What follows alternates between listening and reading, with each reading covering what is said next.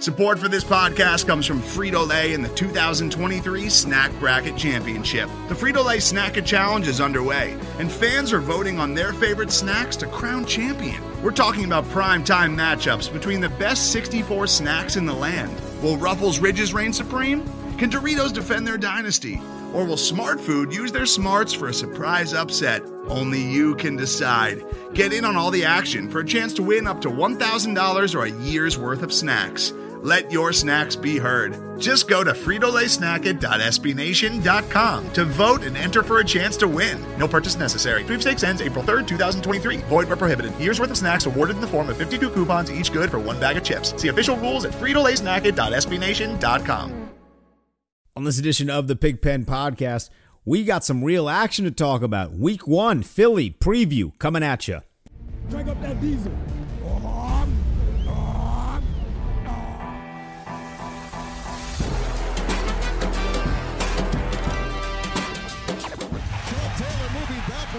Trying to find running room, and he's still on his feet.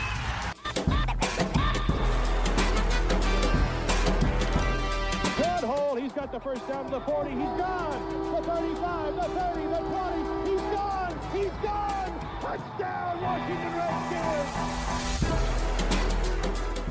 This is the Big Pigpen Podcast. I'm your host, Denton Day, at Denton underscore Day on Twitter. It is here. We have finally reached the point. It's game week, baby. I'm pumped. I am really, really pumped. I know you're excited as well. Today is a Thursday, so we got the Chiefs and the Texans on later tonight. I'm excited about that, but I'm even more excited about our matchup. We're taking on Philadelphia. The Eagles coming to town for week one, and we got to break it all down, right? But first, as always, if this is your first time listening, be sure to subscribe to the Hogs Haven podcast feed if you're not already. And if you're not a member of the Hogs Haven uh, community, go over to hogshaven.com and be sure to join that. All right, so a couple things to break down kind of before we get to the actual game itself. Captains announced this week. Uh, pretty big deal. One, I don't know if surprise is the right word, but I think it is a bit of a surprise. Dwayne Haskins getting voted a captain by the teammates. I think that's a really good sign. I've been big on the Dwayne Haskins train for the entirety of this offseason, and the hype is just continuing to build. I think his teammates voting him as captain shows that they recognize his hard work, but it also shows that the hard work that we have been seeing isn't just like a social media facade. Like it's real. It is a very, very real thing. His teammates are recognizing it. So I think that's a huge sign. Haskins is the captain, Scherff, Collins, Everett, and John Allen. Uh, the rest of those guys, they make a ton of sense. Of course, you got to have John Allen as a captain. I mean, that dude exudes, he's everything that you want.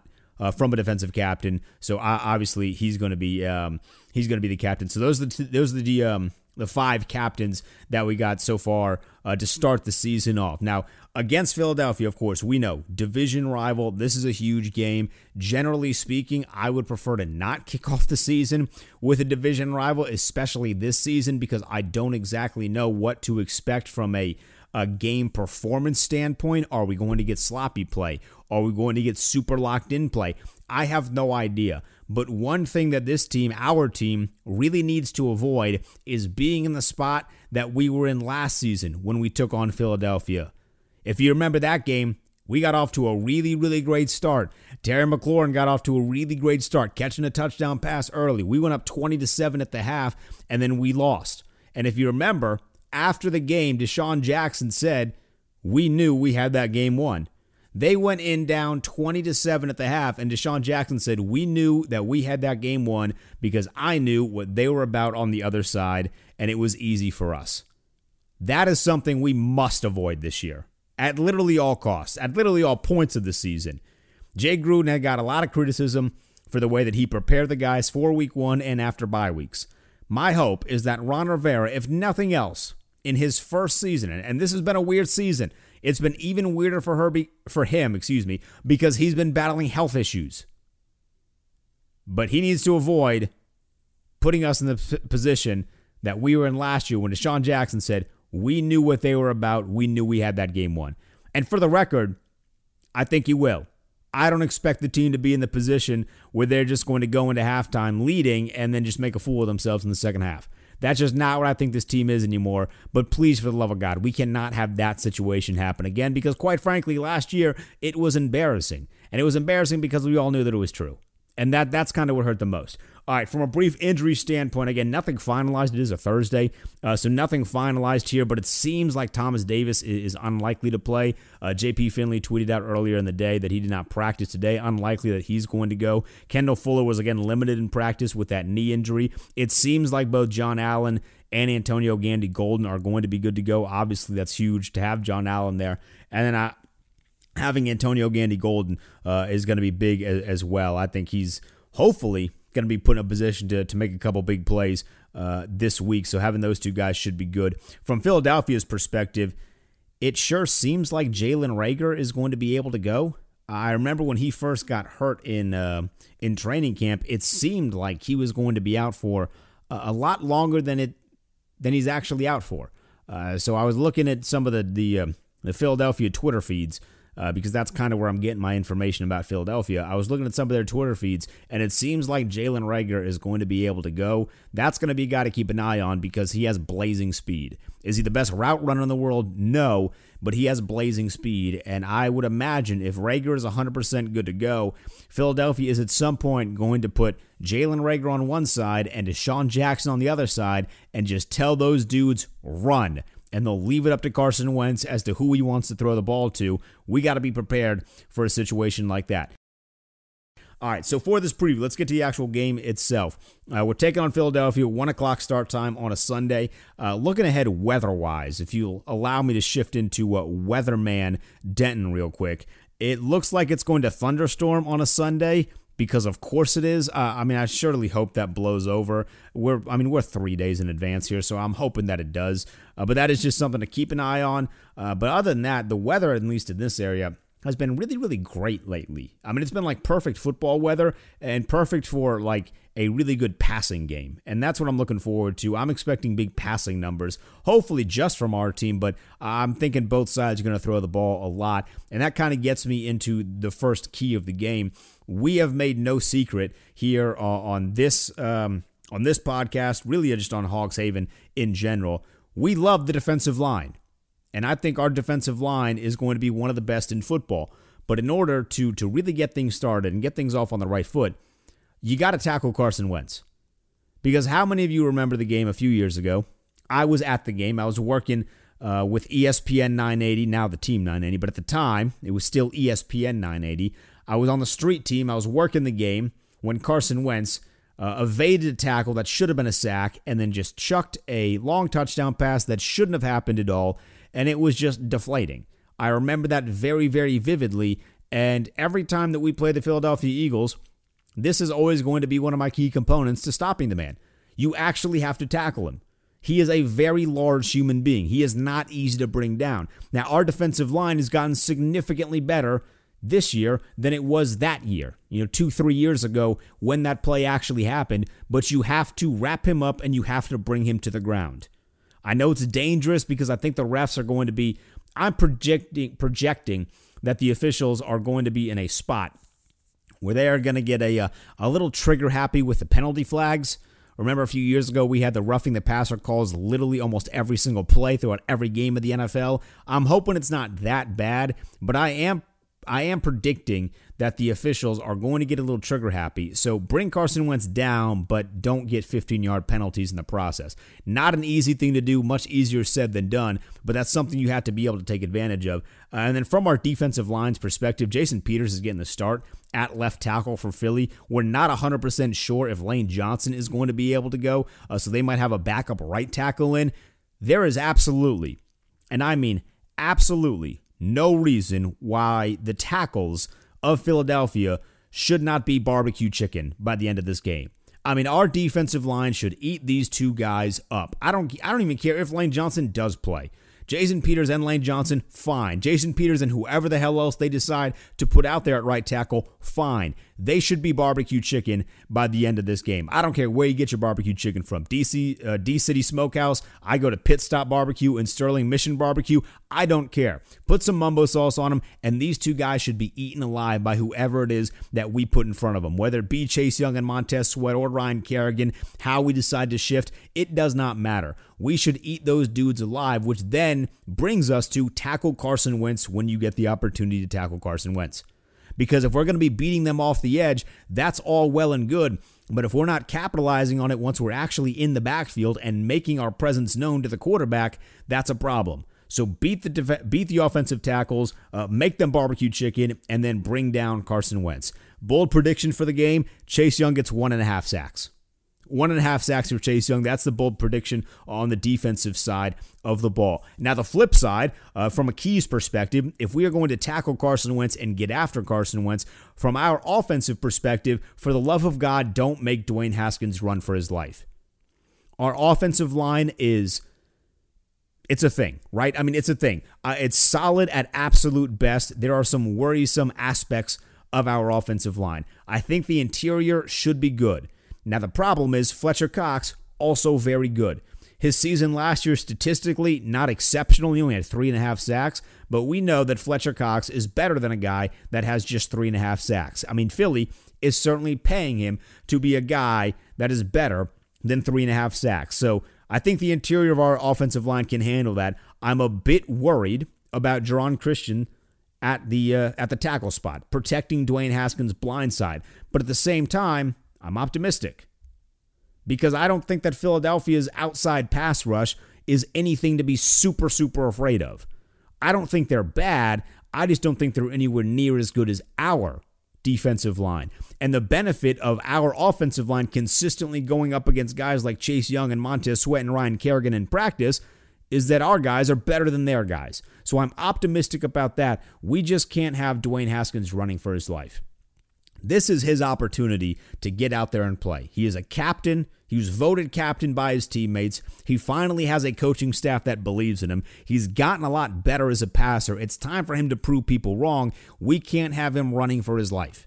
So we have to do a good job protecting Dwayne Haskins, allowing him to have the time to look down the field and then to make plays. Put the ball in the hands of the playmakers, allow him the time to do so, and good things are going to happen for this team.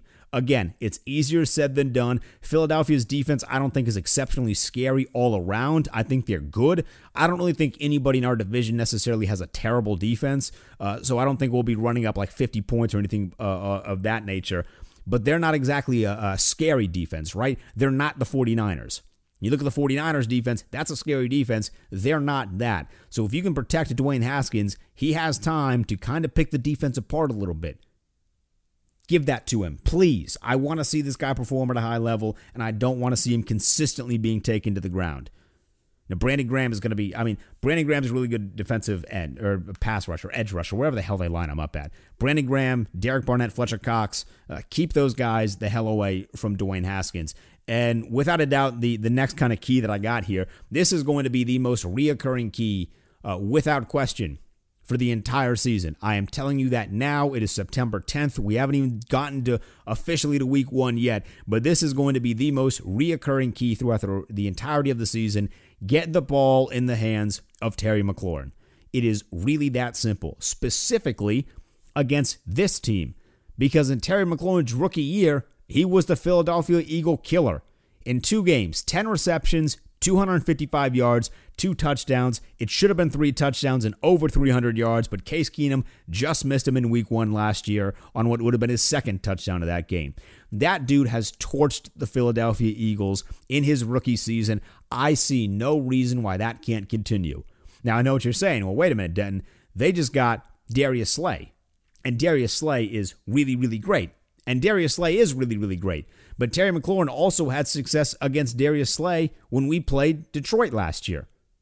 Five receptions, 72 yards against Detroit last year, and a number of those receptions came when being covered by Darius Slay, three to my count. And they were relatively big receptions, too. It wasn't like a little rinky dink five yard completion. These were completions down the field. So there's no reason why Terry McLaurin shouldn't again have a successful day against the Philadelphia Eagles defense. I'm curious to see if Philadelphia is going to have Slay line up to follow Terry around the field. I wonder if they're debating that on Philadelphia radio stations like we used to debate whether or not Josh Norman is going to follow guys. Remember when we were doing that on a consistent basis? I don't know if Darius Slay is going to follow Terry McLaurin around the field, but if that is the case, do we have some sort of wrinkles offensively to get Terry in a spot where that's not the case? Where we can kind of confuse their defense a little bit and get him into a favorable matchup. Now, from a football perspective, like just a fan's perspective, taking a step away from the biases that I have entering this game, I don't know how you can't love the matchup of Terry McLaurin versus Darius Slay. I love great wide receiver play and I love great cornerback play. And those two guys are really, really good. So I'm excited about that that aspect of the game just from a fan's perspective, like just from a loving football perspective. But I want to see obviously Terry McLaurin get the better of Darius Slay, and I want to see him get into the end zone. And again, this is going to be a reoccurring theme because it seemed like last year when we were doing these game recap podcasts, I was always asking the question, why the hell is the ball not in the hands of Terry McLaurin? if we're going to drop back and throw, I mean, let's say 30, 35 passes a game, which I don't think is an absurd number by any stretch of the imagination. And I would suggest that once Dwayne Haskins gets more comfortable in this offense, that number should maybe be closer to 40. Obviously, you want to run the ball a lot, but I would like to ideally run anywhere from 65 to 70 plays in a game. That might be a little bit of a stretch on a consistent basis, but you're getting out, you're picking up what I'm putting down there. If we're throwing the ball 35 times, at least seven to 10 of those throws should be in the direction of Terry McLaurin. At least. And he has the ability to create separation. So even when the defense knows, hey, the ball's probably going to Terry McLaurin, he can still go get the football. I mean, that's how good the guy is. So get the ball in his hands. That is the, the top offensive key other than protecting the actual quarterback. Get the ball in the hands of Terry McLaurin. And following along the lines of that, we've heard a lot of good things about Antonio Gibson haven't we? It's been a whole lot of fun to see guys on our team praise Antonio Gibson. Let's unleash the beast with that guy. Dwayne Haskins has been raving about the dude. He told Wale, we love Wale. He told Wale, Antonio Gibson, that's your sleeper for fantasy. You're not saying that if you're not hoping your guy's going to put up big numbers. Now, obviously, Dwayne could be gassing his guy up a little bit. But if we're cutting Adrian Peterson, that means we've seen some good things from Gibson. And I'll be honest, at the time, the Peterson cut was a bit surprising. It's not as much surprising now. Like I've kind of seen the vision a little bit. But at the time, it was surprising. And what helped me see that vision is recognizing that our offensive coaching staff and just coaching staff in general must really love somebody in our running back room. And JD McKissic is great, he might be projected as the starter, but you're not cutting Adrian Peterson for McKissic. You are cutting Adrian Peterson for the future, and the future is Antonio Gibson. The future, hopefully, will be Bryce Love. But I'm guessing Gibson is going to get a lot more touches in week one than Bryce Love will. So, with that in mind, unleash the beast. The dude is a walking powerhouse, and you can do so many things with him offensively. Let's get creative do what we can to put the ball in his hands. If we're throwing 7 to 10 times to Terry McLaurin, Antonio Gibson should be touching the ball anywhere from 15 to 20 times, whether it be as an actual running back or catching passes out of the backfield, lining up in certain positions, like maybe in the slot, if we're going to get creative offensively. That dude should be touching the football anywhere from 15 to 20 times in this ball game. I don't know if Philadelphia has an answer for him because I don't know if really anybody in the NFL has a great answer for a guy that is as big as he is and has so many different skills. We just have to utilize those skills. I want to see the beast unleashed with Antonio Gibson. Let's see some, I mean, some crazy plays. This is a guy that I'm thinking finds the end zone this week. I gave you the bold prediction with Chase Young getting one and a half sacks. I'm guessing Antonio Gibson finds the end zone this week at least once for us at least once. And then, kind of the final thing here, wrapping up, kind of a, just a quick little preview podcast here. The final thing, I promise this is not a joke, but prepare for what we are going to see from Jalen Hurts. Again, not a joke. That is not meant to be a dig at Carson Wentz from an injury perspective. This is more looking at this from what are they going to do with the Taysom's the Taysom Hill style of play calling for Jalen Hurts. They did not draft that dude as high as they did just to have him sit behind Carson Wentz for two to three years and not utilize him. Jalen Hurts has ridiculous athleticism. I don't know how many of you got to actually watch the guy at Oklahoma, but he has ridiculous athleticism and he fits the mold of that Taysom Hill style of player. And that's what all the conversation has been like surrounding Jalen Hurts for this entire offseason. And if you think Philadelphia is just going to come into week one and not utilize that, you're nuts. You're absolutely bonkers. So, what can we expect from that offense in the use of Jalen Hurts, and are we prepared for it? Can our linebacking group be prepared to come up and make plays if necessary? Because Hurts is fast as hell. I mean, he has lightning speed, not Lamar Jackson fast, but you get the idea. He is not a slow dude by any stretch of the imagination. Are we prepared for the weird package that we're going to see from Jalen Hurts? And then, kind of a side note when it comes to the linebacking perspective, uh, what the hell are we going to do with Zach Ertz? Because Zach Ertz has two options this week. He did not get paid to the extent that he wanted to get paid. In fact, he hasn't gotten paid. They stopped the conversations about getting paid because the numbers were not up to par. He wants to get paid like a top tight end in the NFL. Philadelphia said, We don't know if we want to pay you like a top tight end in the NFL just yet. So there are two options for Zach Ertz. You either become a shell of yourself and get really, really upset and don't play well, or you play really, really pissed off, but it's controlled anger and you absolutely dominate. Obviously, I'm hoping for the former, but my fear is that we're going to see the latter. And Ertz has been a royal pain in the ass ever since Philadelphia drafted him. He has been a killer. And I don't know if we have anybody that can line up with Ertz for a full game and shut the guy down. Troy Apke seems like he's had a really good, uh, really good offseason, but do you trust him to defend Zach Ertz? What is the plan for him? Philadelphia does have some offensive weapons if Jalen Reagor is ready to go. I wasn't really expecting him to be ready to go, but it seems like he might be able to get some action with him. With DeSean Jackson, who even as DeSean Jackson is getting older, uh, the speed doesn't just disappear. I know it does for some players, but his speed seems to still be a thing. In fact, that's the thing that's keeping him in the league because Lord knows the route tree isn't exactly huge for DeSean Jackson, but that speed is crazy. Philadelphia has a lot of offensive weapons, especially if Alshon Jeffery can play too.